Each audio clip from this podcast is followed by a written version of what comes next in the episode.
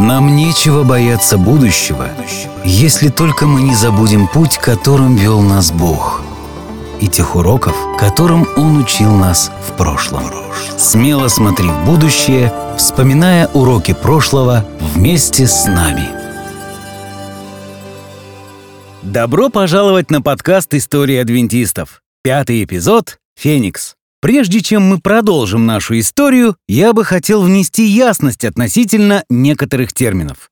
Я не случайно называл последователей Уильяма Миллера миллеритами. С первого взгляда может показаться, что все, кто шли за Уильямом Миллером, верили, как он и были его копиями. Однако это не так. Как мы уже говорили в предыдущем выпуске, что движение ожидающих второго пришествия пошло дальше своего основателя, и, возможно, было бы правильнее называть их адвентистами, поскольку латинское слово «адвентус» указывает на пришествие Христа. Между прочим, Миллер не говорил «второе пришествие», но так и говорил «второй адвент». Однако, если бы мы сразу стали называть последователей Миллера адвентистами, то наши слушатели могли бы подумать, что речь идет об адвентистах седьмого дня. И для того, чтобы не возникла подобная путаница, я называл их миллеритами. Итак, после великого разочарования, которое было 22 октября 1844 года, начало формироваться новое движение, которое, как мы уже говорили, пошло дальше своего основателя, и потому мы начнем использовать термин «адвентисты». Миллер вскоре уйдет со сцены. Некоторые из его последователей примкнут к Джошуа Хаймсу, другие превратятся в религиозных фанатиков, а иные организуют различные церкви. Одной из таких церквей станет церковь адвентистов седьмого дня. Но не будем забегать вперед. Терпение, господа. Пока просто помните, что в сегодняшней передаче, говоря об адвентистах, я еще не имею в виду церковь адвентистов седьмого дня. Итак, мы остановились на том, что наступило самое тяжелое время в жизни наших героев, а именно Уильяма Миллера, Джошуа Хаймса, Самуила Сноу, Джозефа Бейтса и других. Сегодня, оглядываясь назад, мы можем с легкостью проследить их путь от великого разочарования вплоть до основания Всемирной религиозной организации. Однако в октябре 1844 года они не могли предположить, каким образом будут развиваться события. В самом деле, как вообще можно пережить нечто подобное? Как сделать так, чтобы после того, как вы продали свой дом и бизнес и рассказывали всем, что второе пришествие состоится 22 октября, к вам вновь стали относиться как к уважаемой церкви, то есть как вновь заслужить доверие людей. Был еще один очень важный вопрос, на который адвентисты пытались найти ответ, что же произошло 22 октября 1844 года. И в этом вопросе они так и не пришли к единому мнению. Некоторые настаивали на том, что пришествие Христа было духовным и тайным, но большинство адвентистов все-таки искали новую дату пришествия. Миллер и Хаймс наблюдали, как люди продолжали назначать все новые и новые даты конца света. Сперва Иисус должен был явиться весной 1845 года, затем 1847 и так далее. Более того, появлялись различные идеи, которые прямо противоречили тому, о чем они проповедовали до сих пор. Была даже выдвинута официальная версия, согласно которой миллеритами была допущена ошибка в вычислении даты пророчества Даниила о 2300 годах. Разумеется, Миллер не был причастен к оглашению новых сроков пришествия Христа. Тем не менее, он постоянно призывал людей быть к нему готовыми. Некоторые адвентисты, особенно те, кто впоследствии присоединились к церкви адвентистов седьмого дня, не разделяли такое мнение. Они считали, что дата была установлена верно, однако Миллер допустил ошибку в трактовке события. Пророчество в 2300 годах началось в 457 году до нашей эры, именно так, как это и вычислил Миллер, но только понимание того, о чем шла речь, было неверным. Речь шла совсем не о втором пришествии Иисуса, а о чем-то другом. Те, кто так говорили, усердно искали объяснение тому, что же произошло 22 октября 1844 года. Что имел в виду пророк Даниил, когда писал, что по истечении 2300 лет святилище очистится? Миллер, как известно, соотнес святилище с нашей планетой, которая должна быть очищена огнем, то есть наступит конец света. Кратко эту мысль можно изложить следующим образом. Эта группа последователей Уильяма Миллера больше доверяла датам и событиям, которые привели к 1844 году, чем его толкованию относительно очищения святилища. Что такое очищение святилища, не совсем понятно. Однако начальная точка отсчета пророчества, декрета возвращения и восстановления Иерусалима, была реальным фактом в истории. В январе 1845 года двое адвентистских издателей, Аполлос Хейл и Джозеф Тернер, сделали очередную попытку толкования даты 22 октября и опубликовали памфлет, в котором на основании притчи о свадебном пире из Луки 12 главы они провозгласили, что сейчас то время, когда нечестивые выброшены вон, а дверь на пир уже закрыта. Согласно этому мнению, после 22 октября 1844 года судьба всех людей была предрешена. Никто больше не мог прийти к Богу, и никто не мог оставить его после этой даты. Сторонников этой теории называли верующими закрытой двери. Конечно, сегодня, когда минуло 170 лет, мысль о том, что современники Миллера навсегда утратили шанс на спасение, кажется абсурдной. Но попробуйте поставить себя на их место. Они только что пережили глубокую духовную травму и, конечно же, искали ответ на вопрос, а что же произошло 22 октября 1844 года? Они подвергались нескончаемым насмешкам даже со стороны христиан, и потому их вывод о том, что граница между спасенными и погибшими уже проведена, кажется вполне логичным объяснением. От них отказывались их семьи, их высмеивали в газетах, даже школьники насмехались над ними. Их называли сумасшедшими, обманутыми и так далее. Вы помните, как на прошлой неделе я цитировал Хайрама Эдсона, который признавался, что месяцы, проведенные в ожидании Христа, были наиболее духовно обогащенными в его христианской жизни.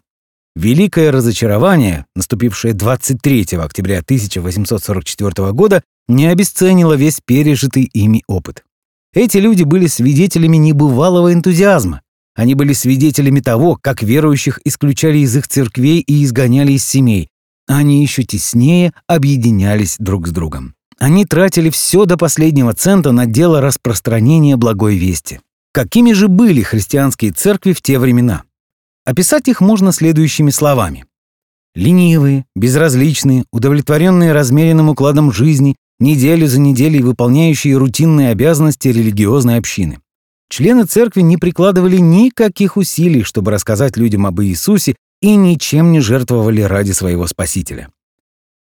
Да, несмотря на то, что миллериты ошиблись, указав неправильную дату возвращения Христа на нашу землю, Многие, однако, считали, что их действия были гораздо более ценным духовным опытом, нежели действия тех, кто не ошиблись и продолжали равнодушно сидеть на церковных скамьях. Итак, вера адвентистов в то, что теперь дверь спасения была заперта, хотя и была богословским термином, но с другой стороны, подтверждалась их опытом. Многие другие христиане относились к ним просто ужасно. В то же время адвентисты открытой двери считали, что они высчитали неправильную дату пришествия, а потому продолжали говорить людям о том, что Иисус скоро придет.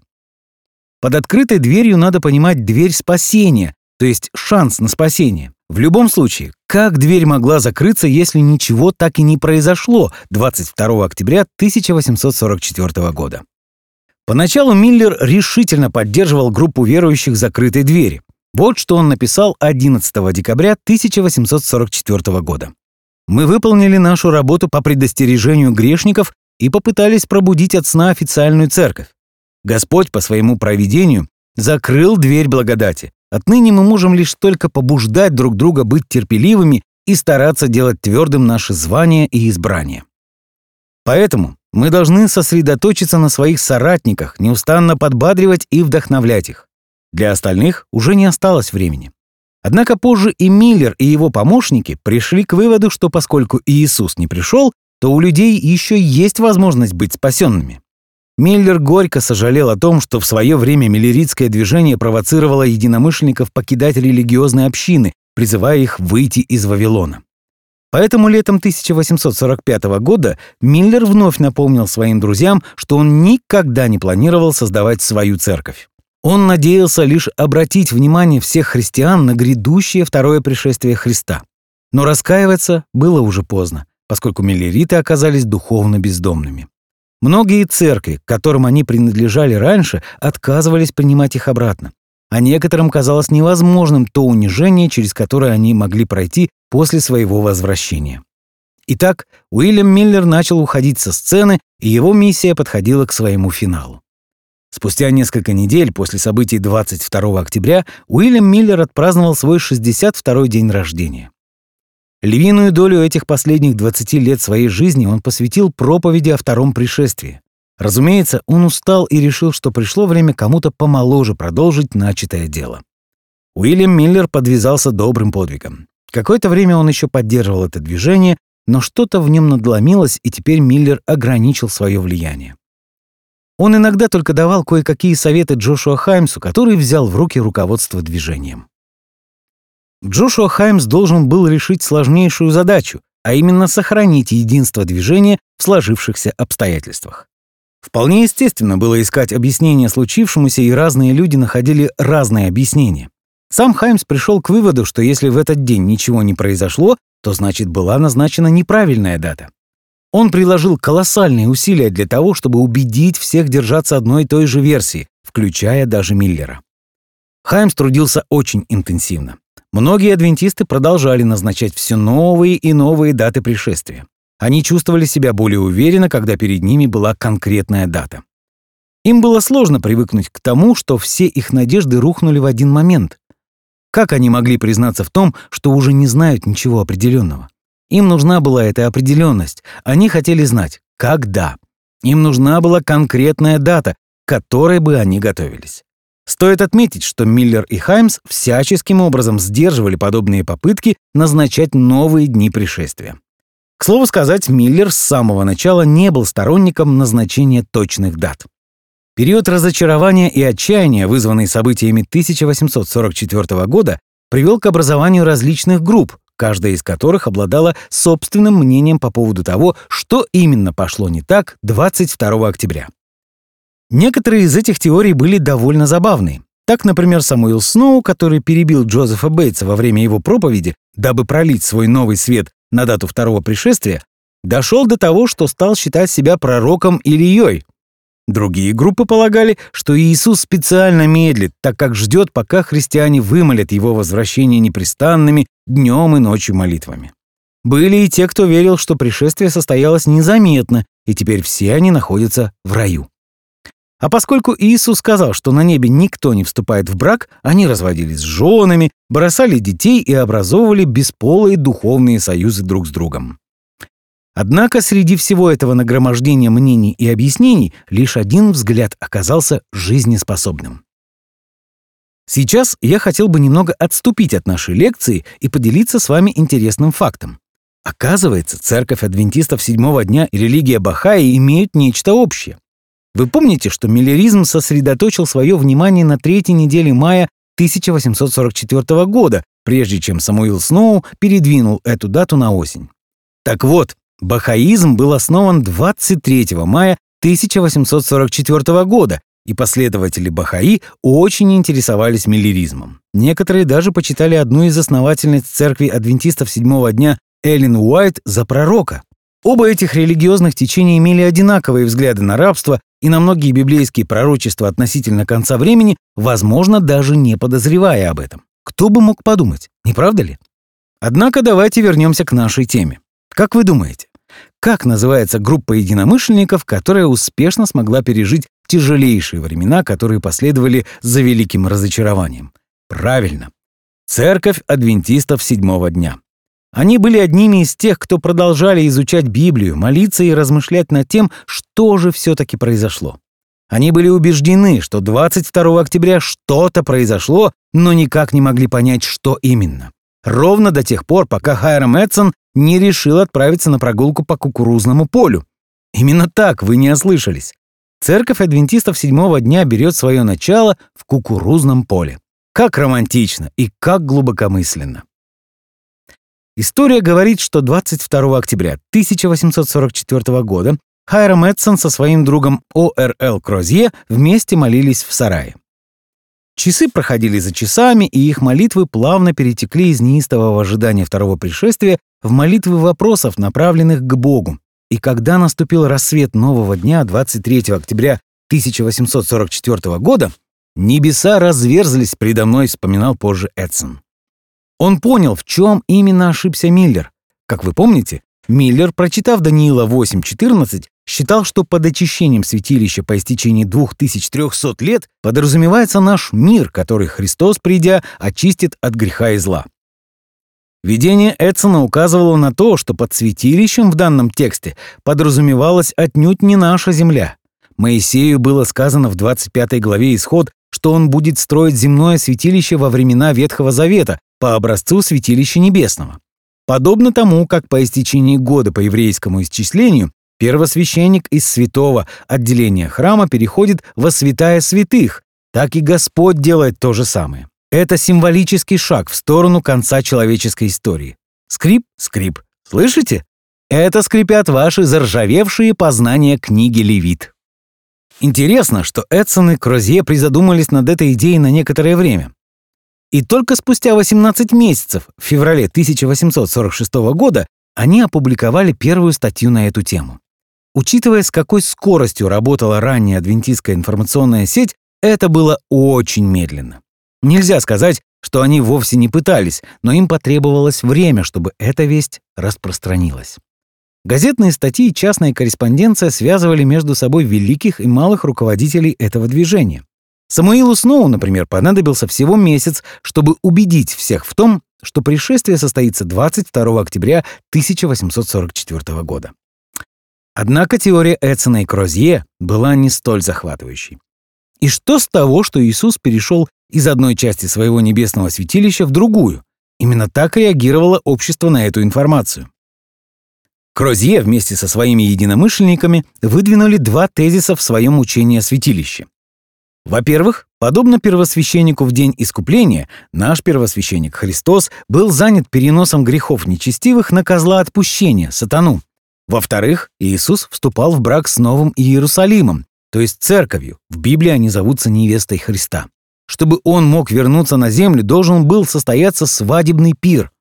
Таким вот примитивным было начало доктрины о святилище. Возможно, вы уже заметили некоторые нестыковки в толковании Крозье. Более детально адвентисты изучили ветхозаветное святилище лишь в 1850-х годах, когда оно стало своеобразной моделью для понимания спасения. В конце концов, не была ли вся система жертвоприношений и ритуалов своеобразным способом указать нам на истинную причину самопожертвования Мессии на кресте, а именно на очищение мира от греха? Поэтому было вполне естественно искать именно в ней более глубокий смысл, чтобы понять, как происходит спасение. Идеи Кразье и Эдсона подтолкнули многих к более серьезным размышлениям относительно спасения. Консервативные христиане как тогда, так и сегодня полагают, что жизнь, смерть и воскресение Христа даруют нам спасение. Хотя Эдсон и Кразье не отрицали эту доктрину, они продолжали более глубоко исследовать тему святилища. В конце концов, действительно ли мы спасены в полном смысле этого слова? Оглянитесь вокруг. Нас все еще окружают войны, болезни, преступления и прочие несчастья. Следовательно, второе пришествие является частью процесса спасения. Без пришествия спасение просто невозможно.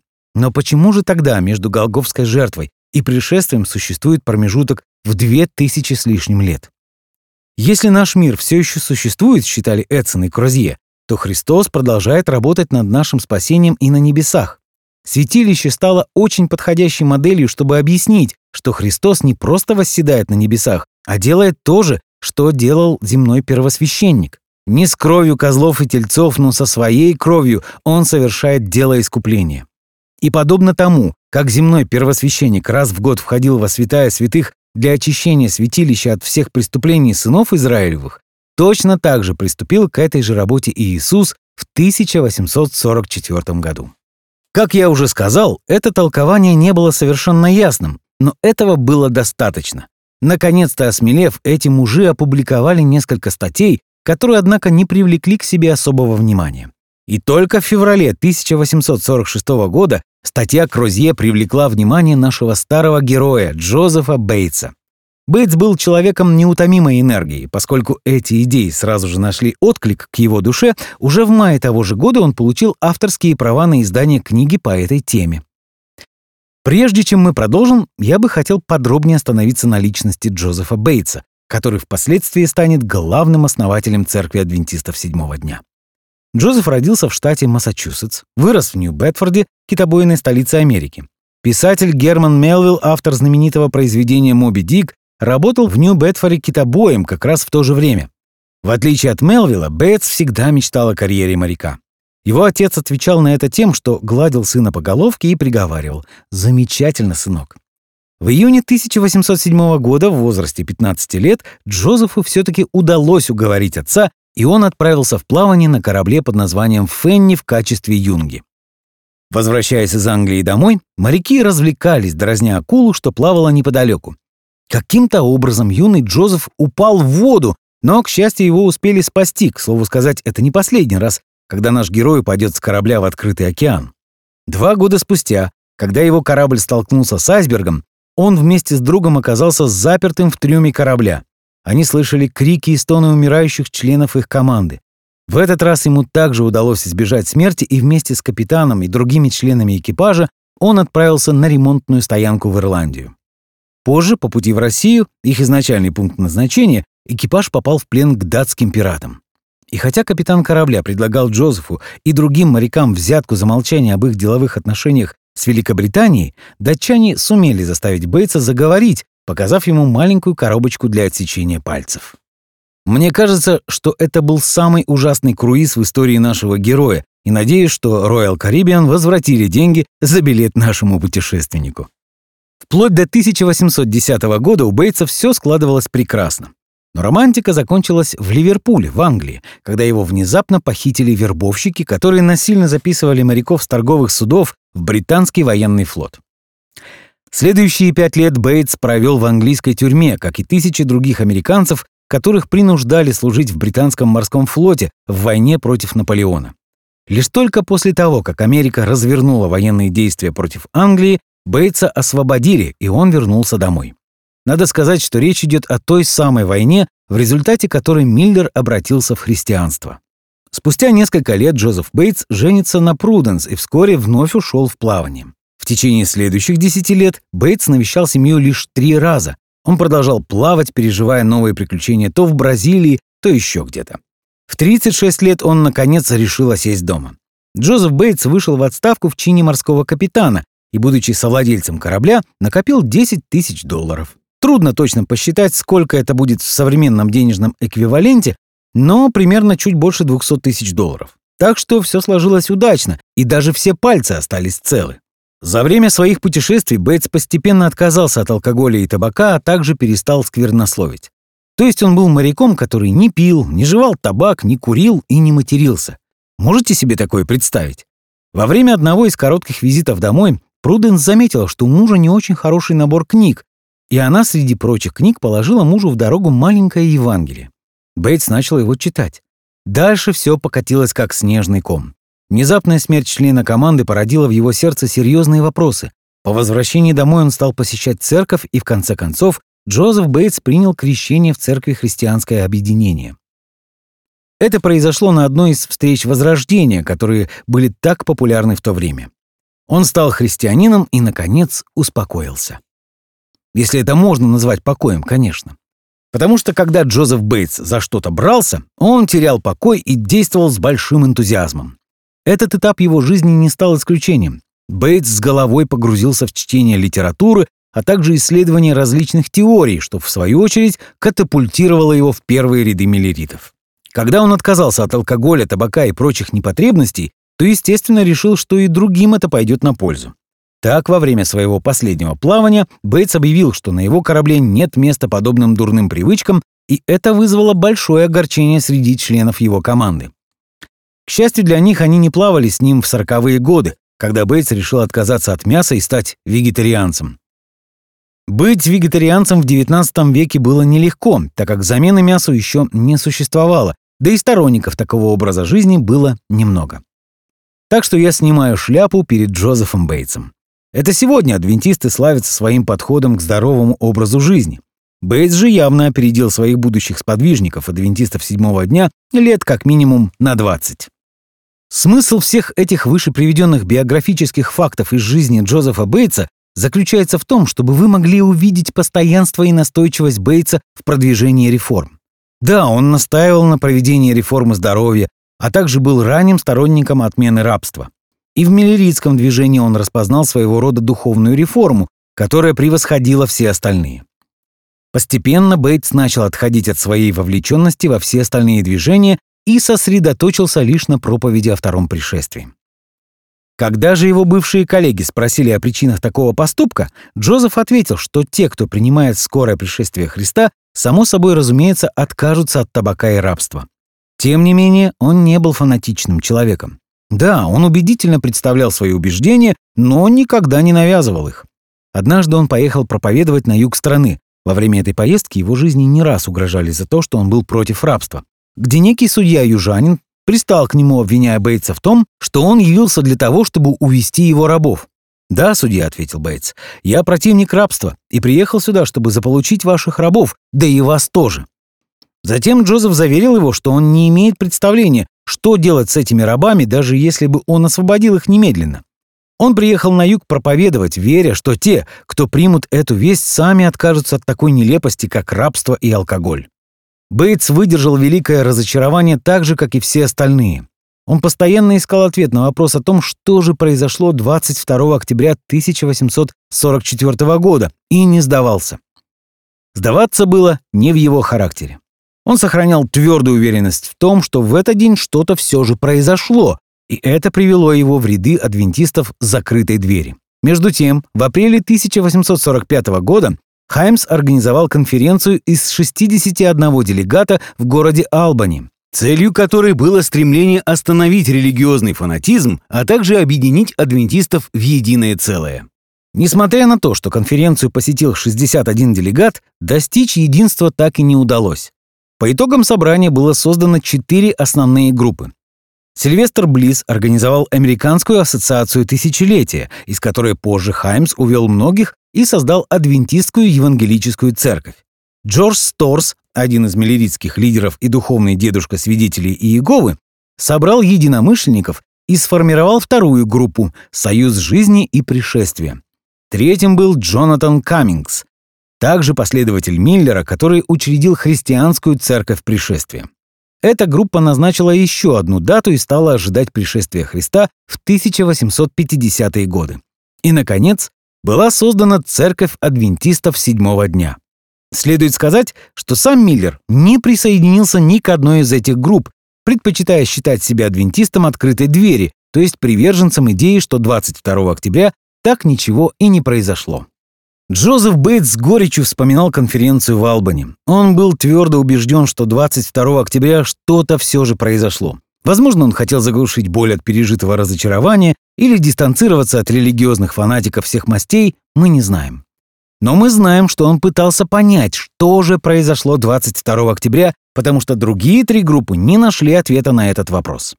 Вот почему статья Крозье, посвященная святилищу, пришлась как нельзя кстати. Бейтс стал магнитом, который притягивал к себе остальные частички. Он пригласил Эдсона и Крозье на встречу, так как хотел подробнее узнать об этих взглядах. К тому же он собирался поделиться с ними своими мыслями, которые занимали его неустанный ум уже какое-то время.